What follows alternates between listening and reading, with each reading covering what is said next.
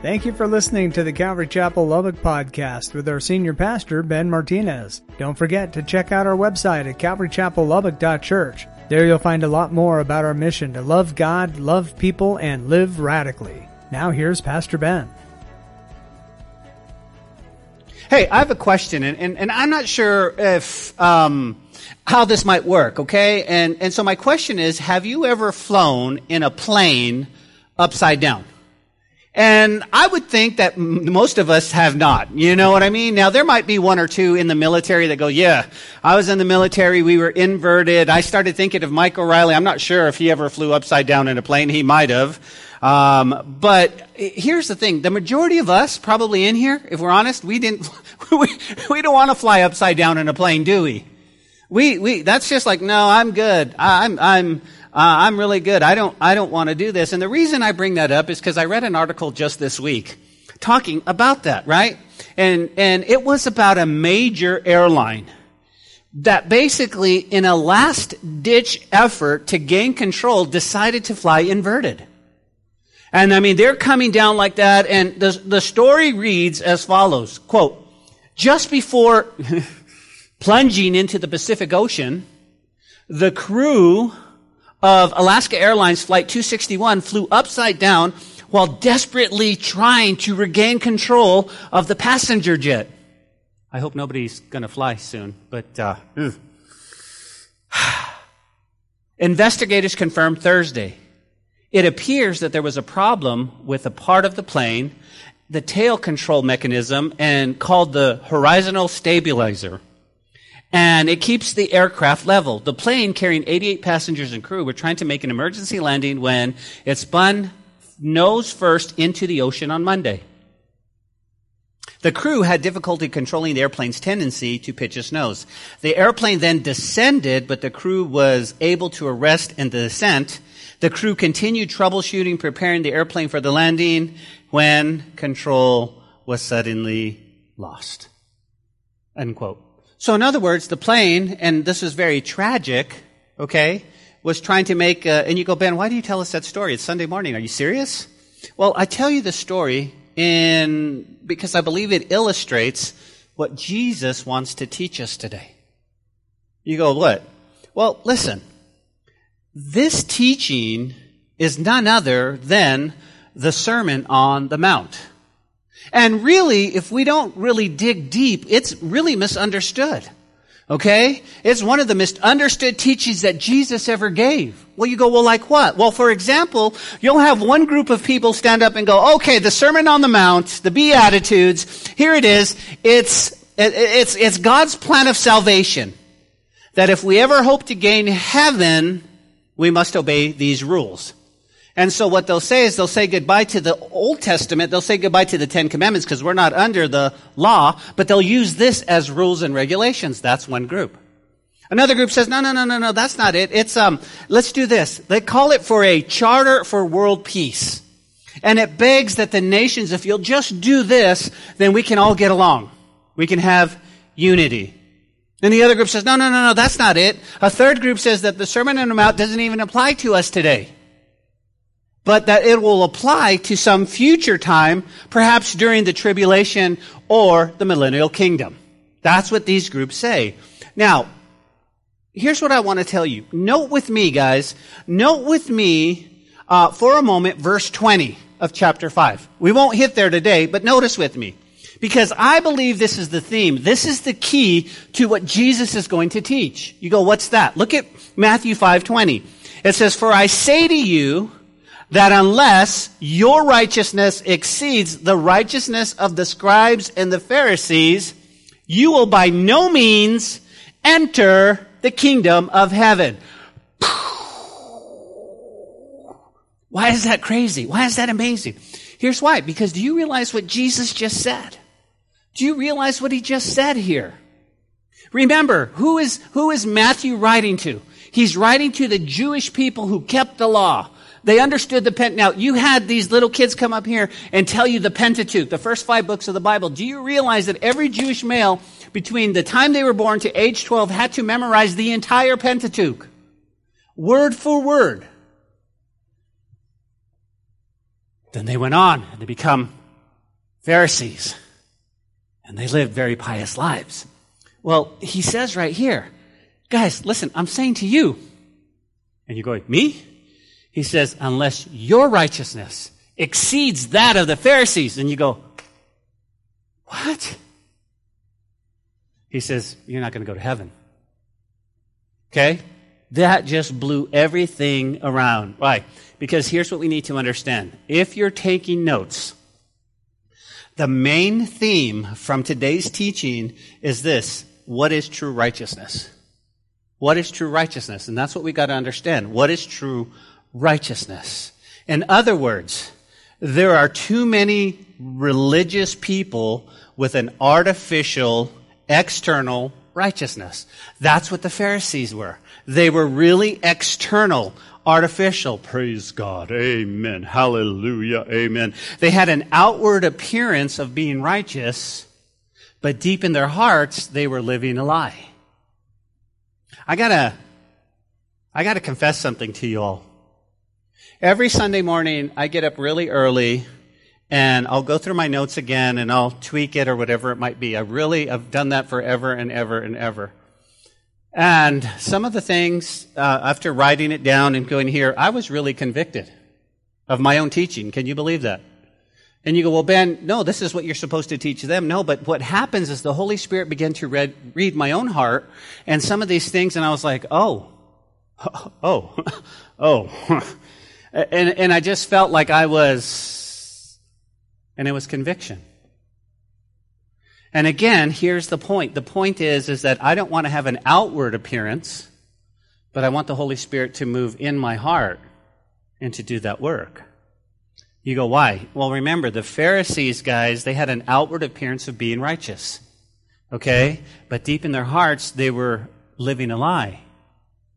So as to the character of our loving Savior, Jesus comes on the scene, right? And he begins to describe and teach what true and what vital righteousness looks like. He comes and he says, okay, this is what it looks like. Okay?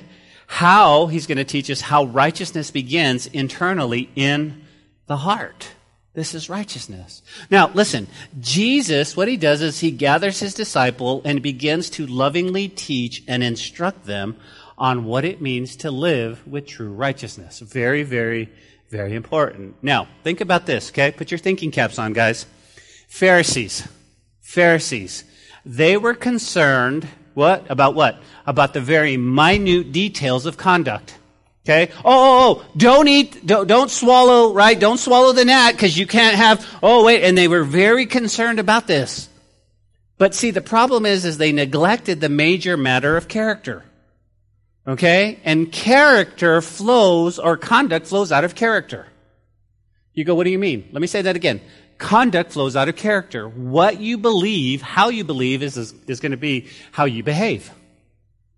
They were more concerned with behavior modification than, hey, let's, let's have this internally be worked on so that that can, that can, so you can behave. Okay? Very, very, very important. So I come and I say, okay, so I entitled this message Flying Upside Down. And where I got it from was a book by Daniel Dallas Willard, and in this book he happens to reference a story where the pilot was flying actually upside down, and and uh, it was basically a sad experience like Alaska Airlines. And I thought, wow, wow, this is really what he's trying to say. And you go, well, how so, Ben?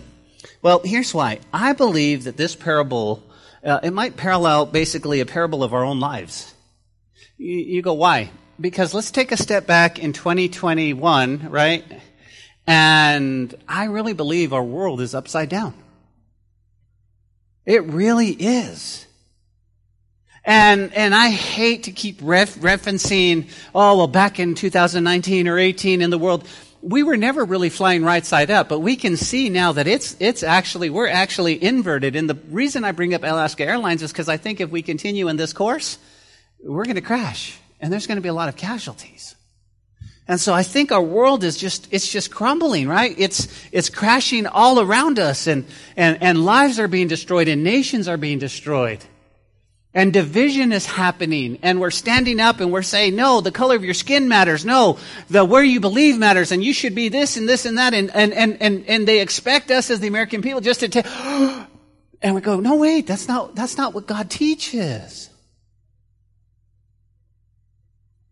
Guys, I know the world is, uh, and, and, and listen, I didn't have time to do this because it would have been too much, but if you just go on MSN, right, on the internet, and you look, just look at the headlines, and it's this person who died, and this person who killed this, and this many people. And, and it's just, it's just sad. It's just sad. So what does Jesus do? The kingdom of God comes and he tries to set things right. Right? He says, okay, let me turn things uh, right side, upside right, right? And so I believe the Sermon on the Mount is given for that purpose. To do what? To turn things upside down and get things flying right. Okay? Now, the application for us is really this it's a good reality check.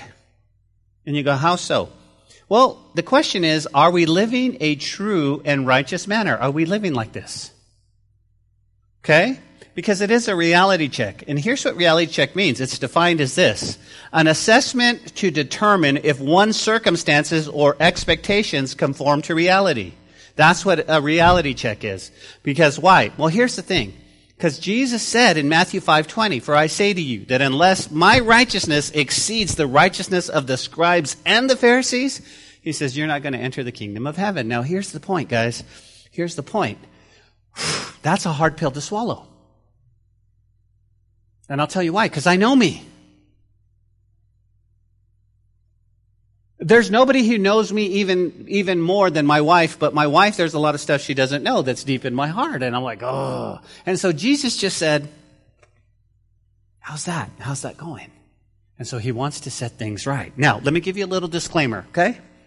The Sermon on the Mount, okay, right here, it doesn't necessarily deal with salvation as such, but it lays out for the disciple, you and I, a, or a potential disciple, on how regarding Jesus as king translates into ethics and daily living. You go, oh, okay. Now, put your thinking caps on. Jesus is saying, hey, I'm the new Moses and teaching an authority. He's already, remember what he's done? Through baptism, he's healed us, right? He's, he's rewrote our past. So the things that you've done, man, you've got a clean slate. And then he goes and he's tempted in the wilderness. And so what he's saying Israel, he says, not only have I rewritten your past or your story, I've healed all your failures. And so now he's coming and going, because I've done that, here's the teaching that you need to grasp. You go, okay, okay. Now, if we just take verse 20, it would leave us a little bummed out because I got to be honest with you. My righteousness is not greater than the Pharisees or the, or the, or the scribes. It's not. It's not. And so if I go by verse 20 alone, Eva, basically he's saying that I won't see God's kingdom. I won't go to heaven. I can't go to heaven on my own righteousness, but you're the pastor. You should get a free ticket in. You, you've given your life. No, no, no, no. It's all, we're all on the same boat. So what does Jesus want to do? He says, okay, let me, let me give you a new teaching. Let me give you a new teaching. Okay, you guys got it? Your past, your story's rewritten. Stories rewritten. The circumstances haven't changed. You still went through those things that you went through, but with Jesus, there's new meaning to them. As you go, oh, okay, okay.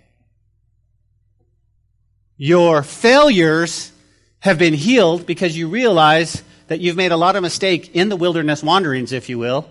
And he goes, okay, so, ah, it's okay to fail? Yeah, it's okay. Because Jesus is, he's changed it.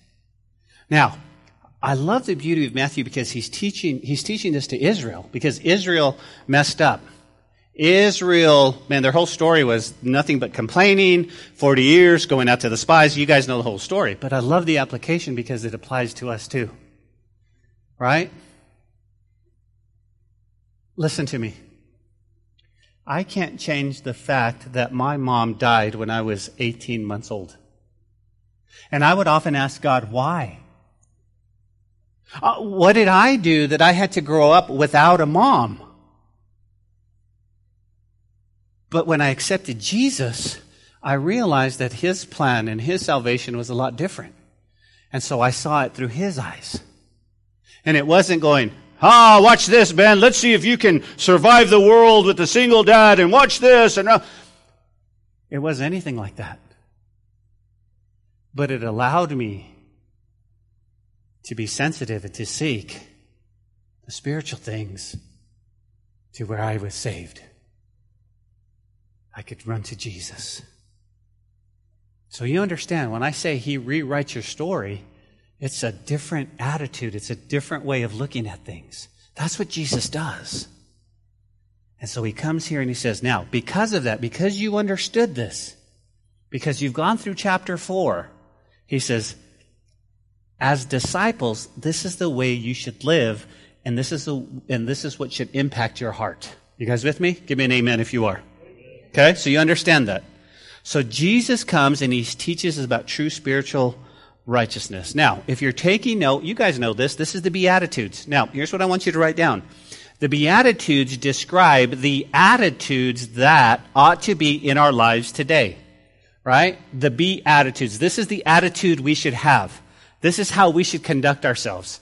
Okay? And what he's going to do, he's going to give us four here today. Four. He's going to describe four attitudes.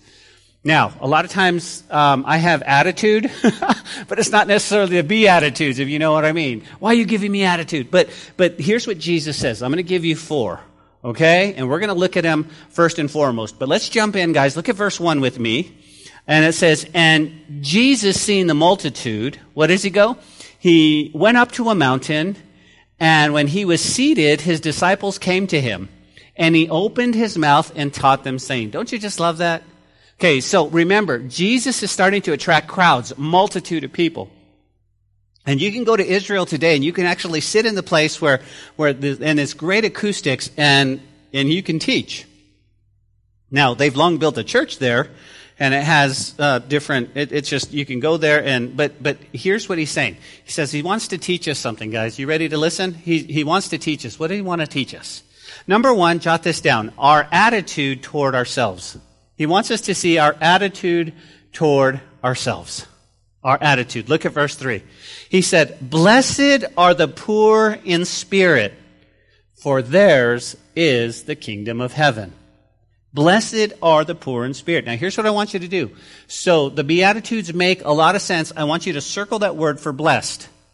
And you're going to write two words next to it. Number one, you're going to write happy. Okay? Because that's what the word means. Happy. Happy is the person. Happy are you. You go, okay. Now, I really believe, Alex, that the word blessed loses translation because you can go to the grocery store and somebody will say, have a blessed day. And I'm, you're not, you're not exactly sure what that means. But, but when Jesus says it, he said, he says blessed, happy.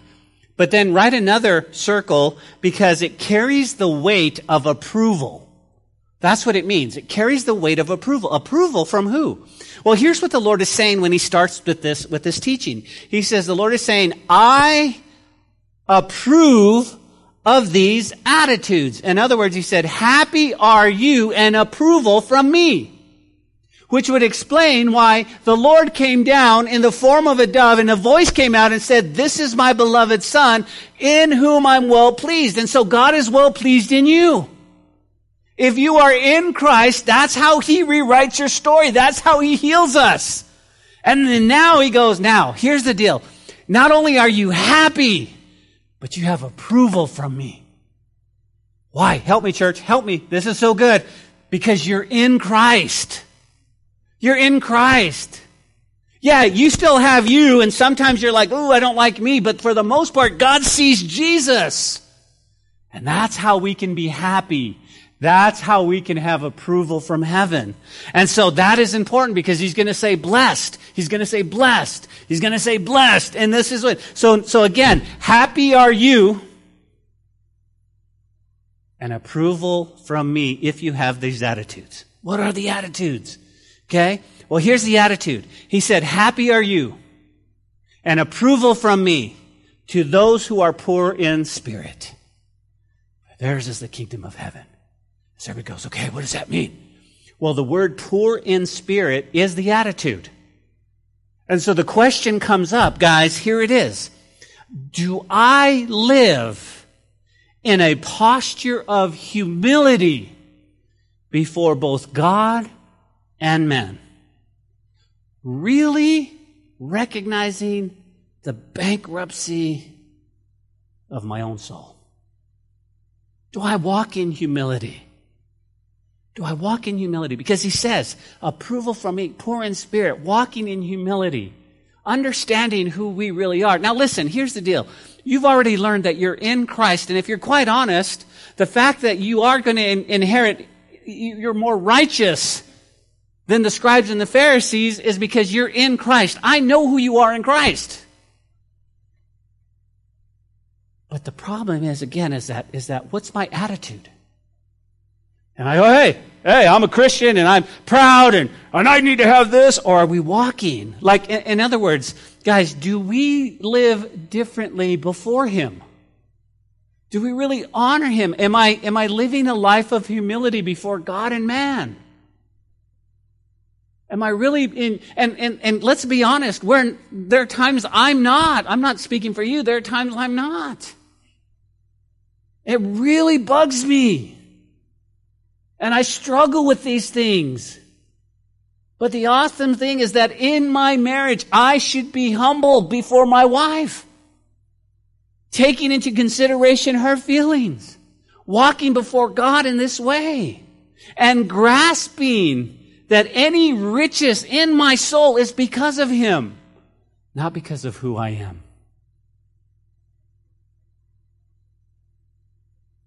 I don't want to be prideful. I don't want to be prideful in church. I don't want to be prideful in ministry. I don't want to be prideful in anything that I do. But I want to walk in, in the, in, in humility, in that posture, going, God, you are awesome. You are amazing. And so here's the question I had to ask myself, and you guys can ask yourself this. Do I live differently than the world? Do I live differently than, than the world? And is it evident in my life here on earth? Are people looking at me going, man, you are different. You're different. Do I live that way? This is what he's saying. He's saying. You know, as we approach uh, a world that we don't recognize, can I just encourage you to leave no doubt that you love Jesus? Leave no doubt that people know where you stand. And it doesn't have to be perfect, guys. None of us are perfect. And we shouldn't expect to be, but we should go, man, I just love Jesus. And we could recognize that our own failings and our own, our own shortcomings, go, oh, praise God. Praise God. That should be the attitude toward ourselves. We walk in humility. Well, what's the second attitude that, that Jesus is speaking about? Guys, well, jot this down. Our attitude towards sin. Towards sin. How so? Well, look at verse 4. He says this Blessed are those who mourn, for they shall be comforted. Now, here's what I want you to catch, okay? Life is going to be hard at times, and we are going to mourn people. Okay? There are going to be people in our lives that that are going to be taken from us to heaven, God's Jesus, and, and, and we're going to miss them. And we're going to mourn. It's okay. But I want to show you something a little bit different here with the word mourn. You go, what's that? Well, I know that there's one way about mourning is about life, but what if we should be mourning about sin? Right? Blessed are those who mourn. In other words, here's the thing. I wonder, are we broken over sin? Over the sin in my life, over the sin in the world. You see, here's our problem, church. Our problem is that at times we get, we just kind of, we're, we're, so busy, we're doing stuff, and we'll see sin in the world, and we'll just kind of go, oh, that's where we live, okay. I know I've done it, but I wonder how many times, like, like, let me ask you a question. Do we really despise the sin in our lives? In other words, when was the last time that I truly felt sick over my sin? When was the last time?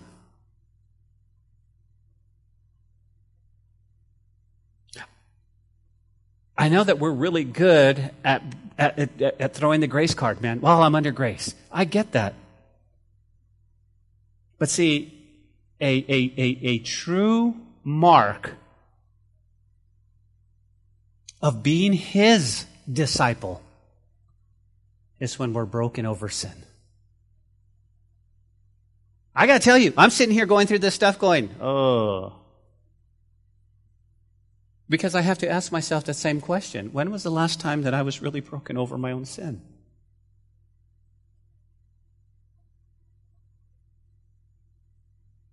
It's really hard, church, to it's really hard, church, to be humble when you have to guard your heart so much and you have to protect it so hard and, and instead of just being who God made you and, and, and then going, Oh, here's where I blew it, I'm so sorry. I'm so sorry.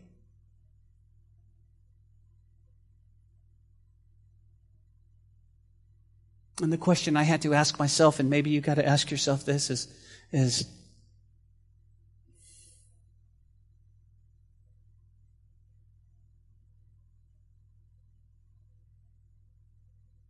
why does sin bother me?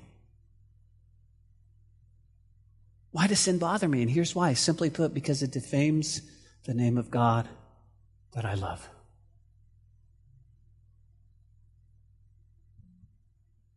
You see, so many times we're taught, well, we're sinners. We're just sinners, and, and that's why Jesus died. And I get that.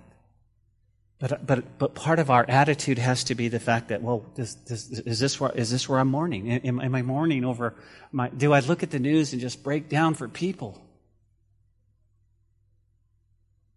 I got to be honest with you guys. We're in chapter 13 in the book of Revelation on Wednesday nights, and I'm, I'm thinking there's just no way we can go through this.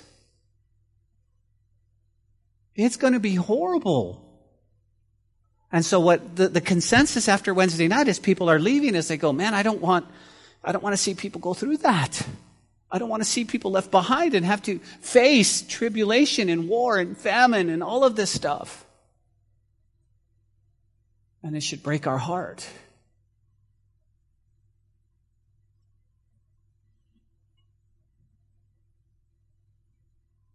Verse 5 says this Blessed, happy are you, and approved from me are the meek, for they shall inherit the earth.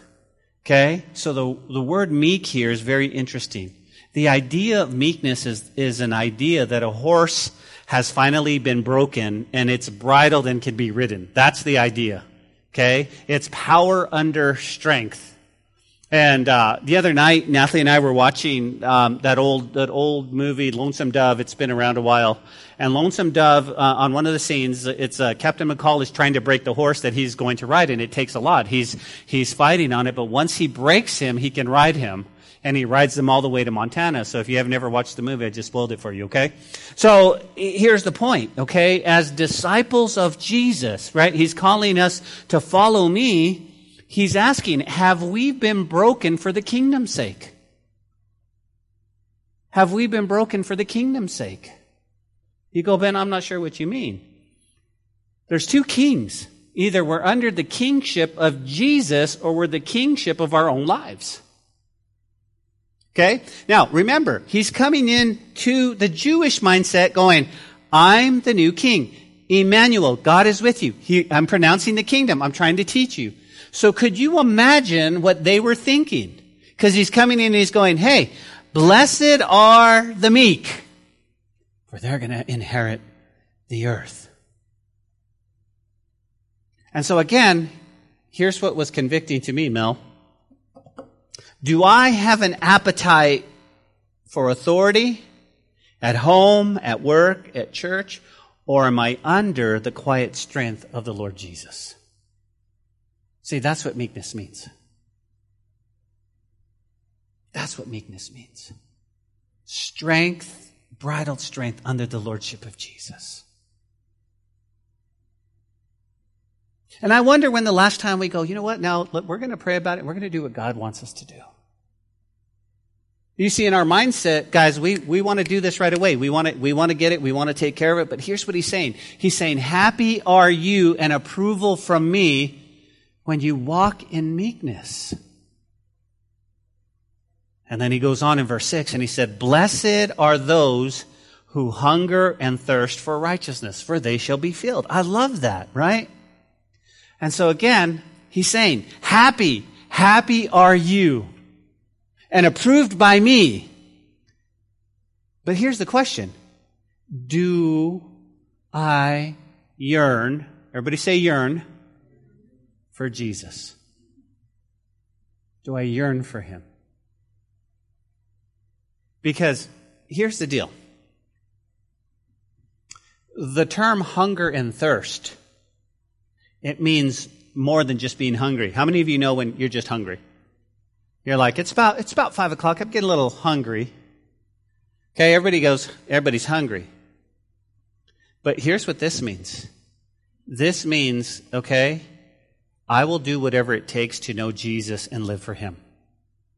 So it's more than just hungry. It means I will do whatever it takes. Now let me let me just illustrate it this way. Okay, I'm going to use I'm going to use my friend um, Alex. Okay, my friend Alex, the drummer. Okay, so Alex and I we, we're going to show up at the pool party tonight, and um, this is how it's illustrated. Okay, so me and Alex are in the pool, and and let's just say he's not hurt, so he can get in the pool. I say, Hey, Alex. He goes, Yeah, man. Hey, let me, let's let's play a little game. He's like, Okay. Let's see how long you can hold your breath underwater. He's like, cool. I say, you go first. So Alex goes, okay. So I, I, I'm going to give him a little help. You understand? Because I want him to win. And so I'll take Alex and I'll put him down like this, right? And so he's doing great, right? He can hold his breath for about 30 to 45 seconds. And all of a sudden he's like, okay, I'm done. And I'm still holding him. And he's like, I don't know what he's thinking at this point, but he's like, oh, this is not good. I'm still holding him, right? I've got a good firm grasp on him, right? So a minute goes by. Now he's starting to squirm. Okay? What's he going to do? A minute and 15. Now he can't breathe. So he's already gone in his mind. And what happens? What is he going to do, church? Honestly, he's in fighting mode at this point. Okay? He is turning, he's squirming, he's kicking, he's biting, he's pulling hair, whatever it takes. You got, you understand that. What's he, what's he, what does he want? What's he want? That's right. So he comes up, what is wrong with you? And he's hitting me and that's what it means. You see, it's not like, oh, I'm hungry. I, I could go for a banana. It's like, I will do whatever it takes. Guys, I will do whatever it takes for, to get to Jesus, to know him and live for him. That's what he's saying. You see, being a disciple, it's much more than saying a prayer and wearing a t-shirt and listening to Air One or whatever. It means I will do whatever it takes. That's what a disciple means. And Jesus is going, okay, here's the kingdom. He says, blessed, happy are you who hunger and thirst for that righteousness. They, oh, I want to, I want to live for Jesus. Be able to recognize the attitudes in our lives and go, oh, I'm so sorry. I had a bad attitude. Why'd you come home screaming? I don't know. Why'd you yell at me? I don't know. And sometimes we do, don't we? Sometimes we just like, we just do. But our attitude should be, okay, okay. Our attitude. Now, let me just say this to you married folks out there. Let me just say this to you married folks out there. Your spouse should be your best friend. Your spouse should be on the same team as you. Let's be careful. Let's be careful that we're not fighting each other. Just because of attitude. And, and, and let's make sure we have that communication to go, okay. Okay, we're on the same page. But Ben, we're so different. I understand that. But again, so our attitude towards ourselves, our attitude towards sin, Number three, he's going to give us our attitude towards the Lord. Look at verse 7. Blessed are the merciful, for they shall obtain mercy. Another true mark in our lives, guys, is are we merciful with others? Do we extend grace? Come on, somebody help me. That's hard, isn't it? That's sometimes, that's right. Sometimes I'm telling you, because why? Because again, we, we live, we, we want justice for us. Well, they should have never done that. But then we cry out for mercy from God. And I love, I love people who have that gift of mercy. They're great counselors. You know that, right? If you don't have the gift of mercy, don't be a counselor. right? Because come on, somebody comes to you goes, Hey, I'm struggling here. Well, just read your Bible. What's wrong with you? That's not, that's not mercy. You gotta go, listen, here's what he's saying. Blessed, happy are you, man, to extend that mercy.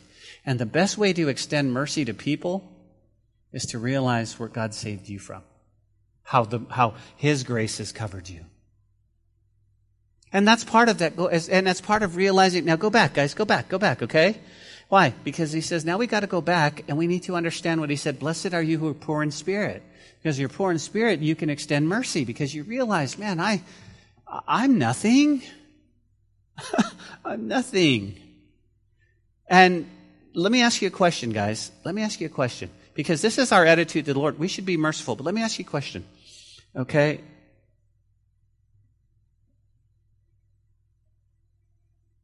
How well do we extend grace to others? People are going to mess up. Amen?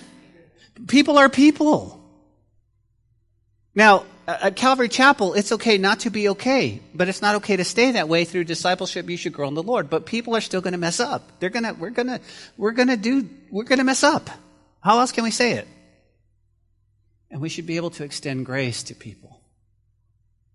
And we should look at people the same way that God looks at us. Guys, do me a favor. From now on, start looking at people the way Jesus sees them. Just grace and mercy and love. That's, that's what he's saying. And we're never more like Christ. We're never more like him, guys, when it comes to extending grace. Now, I'm not telling you to condone sin, okay? Well, you sinned, it's okay. Go ahead and sin some more. I'm not saying that.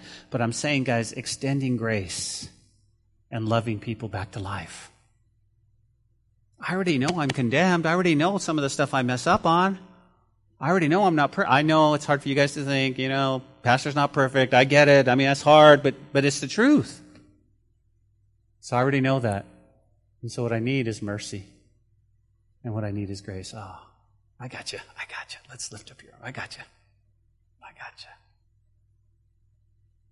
Blessed are the merciful, for you're going to obtain mercy.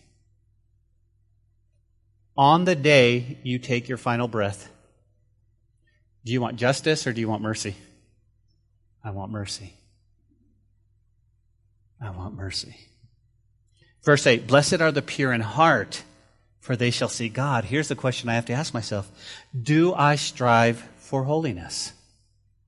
Do I strive for holiness? Am I marked by purity in my life, in my mind, and in my heart, in my speech, and in my affections?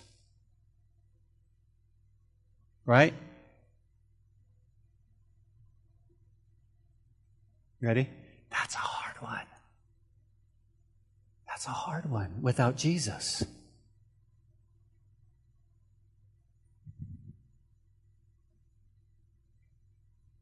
Is there purity in my life? You know what Romans tells us, right? Do not be conformed to this world, but be transformed by the renewing of your mind. Don't be conformed to the world. Don't, don't, don't follow after the world. But he says, listen, is there purity in my life? Is there purity?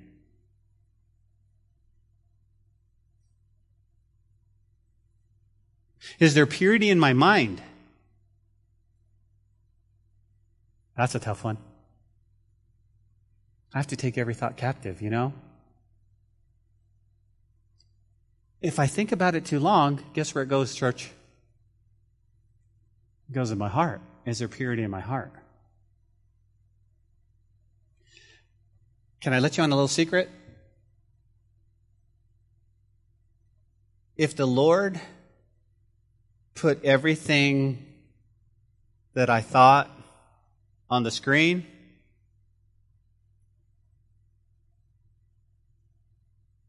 that would be bad. Eva, I didn't say it. No, but you thought it. But the point is not to condemn us. The point is to say, okay, so we're flying upside down through Christ in, this is my beloved, in whom I'm well pleased. So in Christ, I can have a pure heart, and I can have a pure mind, and I can have a pure speech. How many of you, you don't have to answer me, but how many of you have, were, were about to say something, and the Holy Spirit grabbed your tongue and said, mm-mm, we're not doing this. Anybody? Yeah. I, don't you just love that? You're like, okay, that's it. Thank you, Holy Spirit. Thank you. Because you knew it was going to be hurtful. You knew it was going to be hurtful. Let's go and let's keep going, guys. Verse 9. He said, Blessed are the peacemakers, for they shall be called what? Sons of God. So what's he asking? What's he asking? The question he's asking is, do I make peace? Do I make peace? Okay? See, remember what Paul says. Paul has been commissioned to be a peacemaker. To whom? Family? Friends? To the world? How? How are you a peacemaker? By sharing the gospel with them. The gospel. What is the gospel of? It's the gospel of what? Reconciliation? It's the gospel of, of, again, think about this. The gospel encompasses all kinds of stuff. The, go- the gospel en- encompasses humility. This is how I know the poor in spirit. Oh, the gospel. The gospel encompasses what? The pure in heart. The gospel in- includes me being hunger, hungry and thirsty for Jesus. That's what it's about. I, I wonder, does, is my life marked with that? Now, now listen to me. Not as a pastor, but as a believer. True confession, man, I struggle. I'm sitting there going, well, I won't preach that. No, I won't say that. No, I can't say that because. But I think the Lord wants us to, to look at this. He wants us to see that. And the fourth attitude in the Beatitudes, he says, is what's our attitude toward the world? Toward the world. Okay? Verse 10 Blessed are those who are persecuted for righteousness' sake, for theirs is the kingdom of heaven. Blessed are you when they revile you and persecute you and say all kinds of evil against you falsely for my name's sake. How many of us rejoice when they do that? We don't. But here's what he's saying. He's saying, happy are you. Happy are you and approved by me. And here's what they're going to do to you. They're going to persecute you for righteousness sake. Let me just tell you, your boss is not going to like you. There's going to be people who, I mean, again, he's, they're going to persecute you. They're not going to give you the promotion. They're not going to invite you to the games and the parties and the fun. They're not, they're, they're not going to do this. And as a matter of fact, he said, happy are you when? When what? They revile you and persecute you and say all kinds of evil sake uh, against you. That's falsely for my name's sake. Listen to me. They did it to Jesus. They're going to do it to us. Now here's the question. Do I suffer well? Do I suffer well? Do I suffer well with an understanding that my suffering is all under the gracious, merciful hand of a sovereign God who has rule and reign over area area of my life? Do I suffer well? I don't like I don't like to be told I don't like to be reviled against. I don't like to be persecuted. Hey, good morning. Welcome. You're going to be persecuted today. Nobody likes that. But I have to realize that if they did it to my Jesus, because you have the Holy Spirit in you, because you have the love of God in you, the devil and the enemies don't like you. Listen, because he's rewritten your story. The past is different, and now, it, oh, I, I want him back. I want him back. I had him. Could you imagine for one minute the conversation the devil and, and the demons are having. What did you do? We had him. Yeah, but I know, but this person, he spread the gospel. He was saying, and he was telling people about you. Yeah, but we had him. Oh, and, and, and, and this conversation, get back and get him. Do whatever it takes to get him back on our, we don't want any of this because his testimony is going to be so amazing that many people are going to come to know him. You understand that? And that's all of us. That's all of us. Let me let you on a little secret, because none of us were born saved. Even if we, even if your mama gave birth to you in the church, right, and, and, and, and you're still not saved, you have to go through a process. You have to go through the. Guys, I know it hurts, and although it hurts and it's painful, can we say, Blessed be the name of the Lord? Does that mark my life?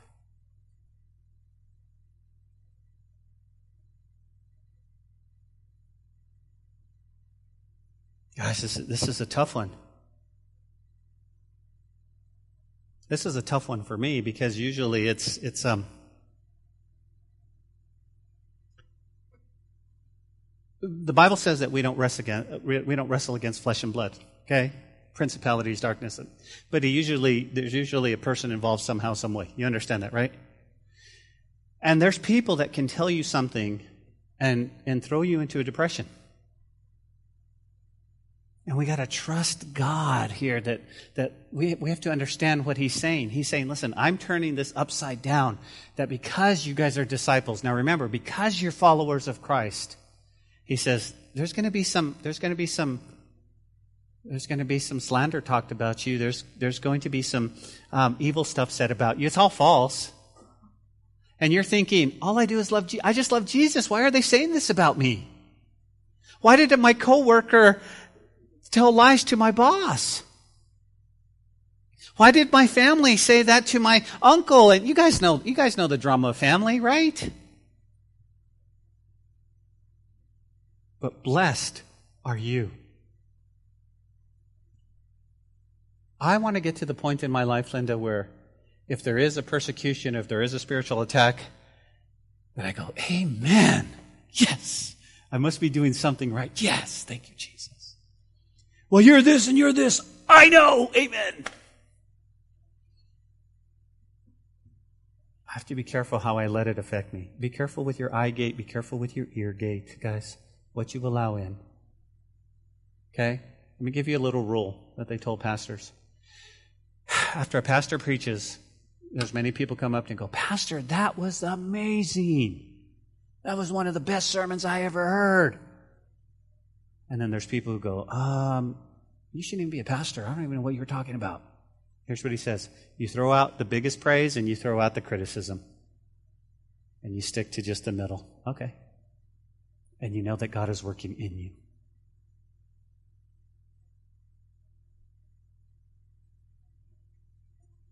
Verse 13. Let's look, look what he says, guys. He says, now remember, he has the Jewish mindset. He says, You are the salt of the earth.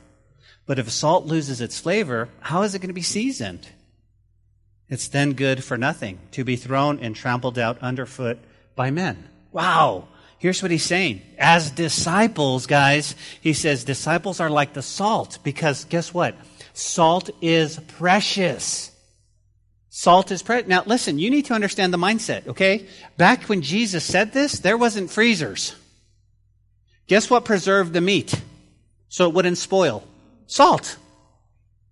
Okay? So if you had meat, he goes, man, so, so this was a valued commodity in that day.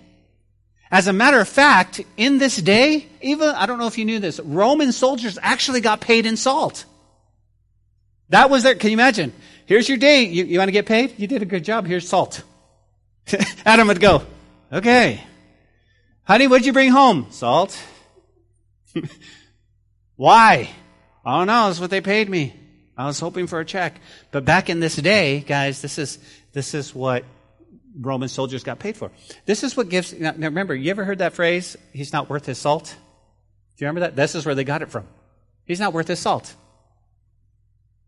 Well, you know what we say today. Well, he's not worth what he's getting paid. Jesus looks at his disciples and says, You're salt of the earth. You're the salt, you guys. What, what does that mean? He says, You have a preserving influence on the world. You have a preserving. Salt was used to preserve meats, guys, and, and, and to keep the meat from decaying and rotting. That's what salt did. And as Christians, we should have a preserving influence on our culture. We shouldn't allow culture to influence us. You're the salt of the earth. What else does salt have? It also has flavor. It also has flavor. What does that mean? He said, disciples, follow me. Disciples are like salt because they had, they add flavor. Okay? Christians should be a flavorable people. Flavorable people. How many of you are salt people? Let's be honest. How many of you put salt on everything?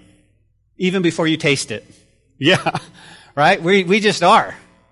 We just are. We just love that salt, right? I used to, I used to freak out on my dad because he would put salt on pizza, and pizza's pretty salty, but it adds flavor. This is, think about it now. Next time you go for the salt at the restaurant today, you'll be like, I'm salt of the earth. I should. But Jesus said, but what happens if salt loses its flavor? He says, then it's good for nothing. It's good for nothing. Because salt must keep its saltiness. They try to do that with other different products like Mrs. Dash and everything. Well, don't use salt, use Mrs. Dash. Well, that's flavorless! I need salt! Um, but he says when salt loses its flavor, it's no good. And it really should be trampled underfoot.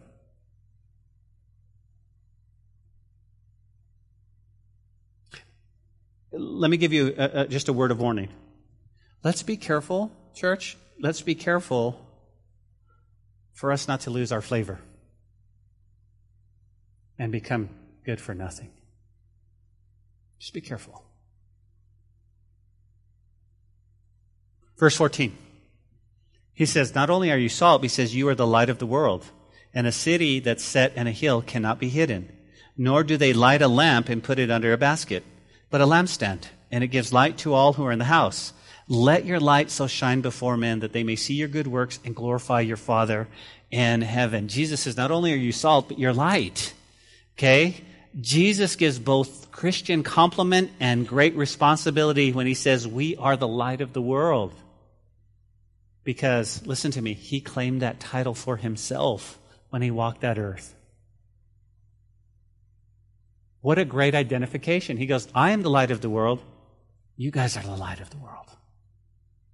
Guys, think about it, man. You are the light of the world. Okay? And he says, Do me a favor. Let your light so shine before men. What's the purpose of light? Tell me. To illuminate, right? To expose what's there. That's very, very important. Therefore, light must be exposed before it can be of any use. If it's hidden under a basket, then it's no longer useful.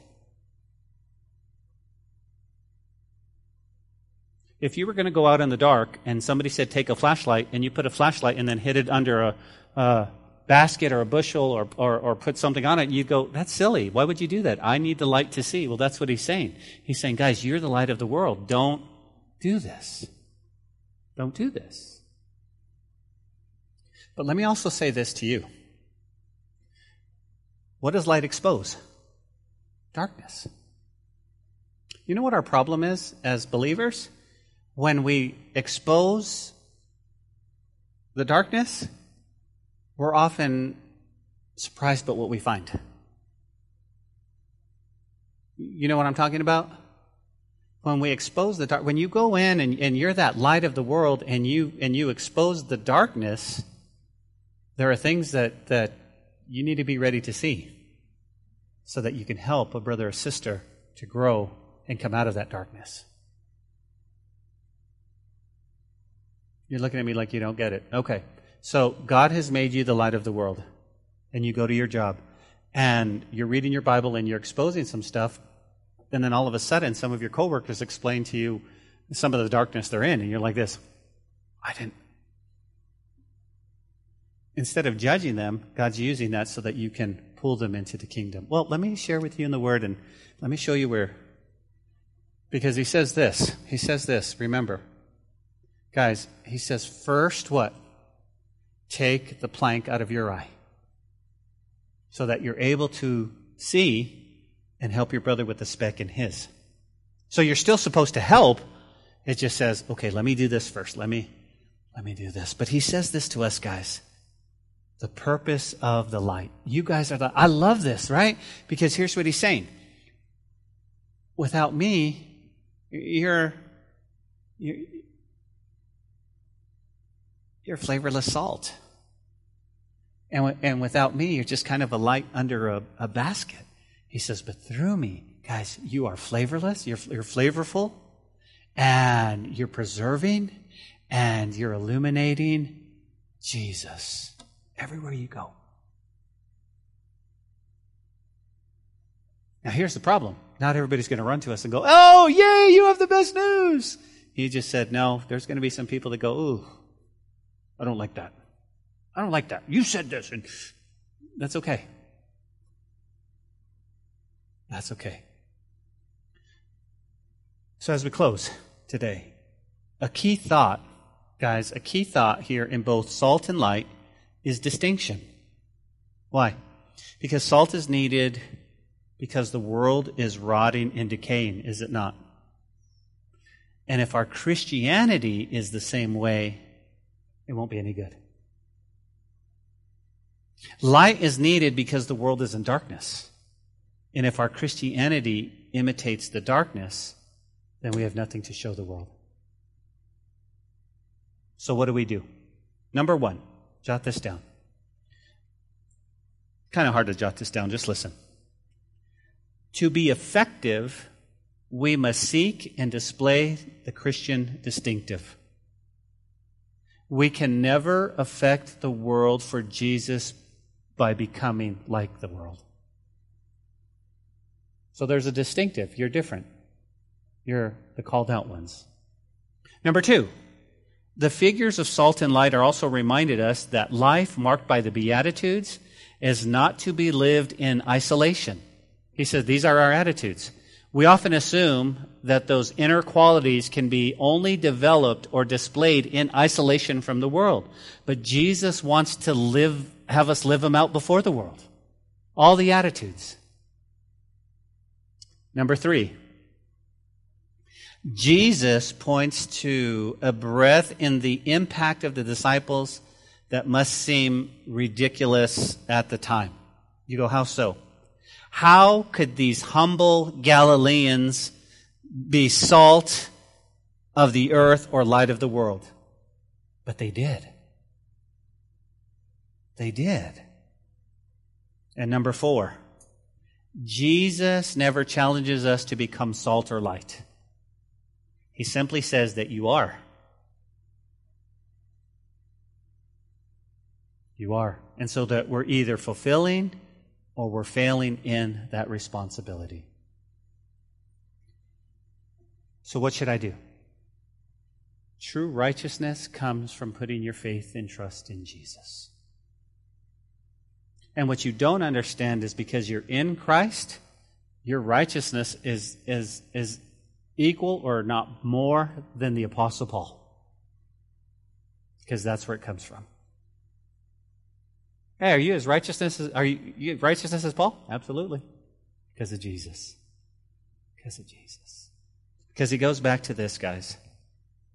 This is my beloved Son, in whom I'm well pleased. That's where we put our faith and trust. Father, we thank you tonight, to this morning, for your grace and your mercy. Thank you, God, for all of these, Lord, our light and the salt, and, and Lord, just so much. Happy and approved by you. Thank you, Lord. And so, Lord, I never want to leave a, a, a, sermon or a teaching or a gathering, Lord, without giving anyone an opportunity to surrender to you. And I, and I pray, Lord Jesus, that if anyone here, Lord, has heard your voice and heard the Spirit knocking, that they would surrender. The good news, Lord, is that you came to die on the cross for our sins and that you love us. And that you've made a way to heaven. So, Lord, we thank you.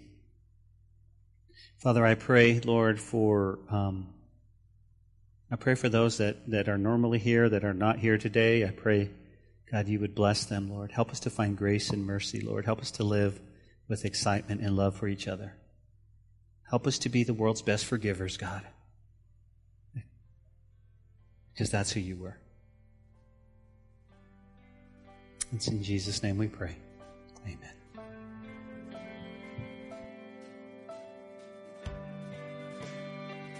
We hope you enjoyed today's message. We'd love to hear from you and see you in person at the church. You can find our contact information, location, and even give a donation at calvarychapellubbock.church. We'll see you next time on the podcast. Until then, may God bless you and your family.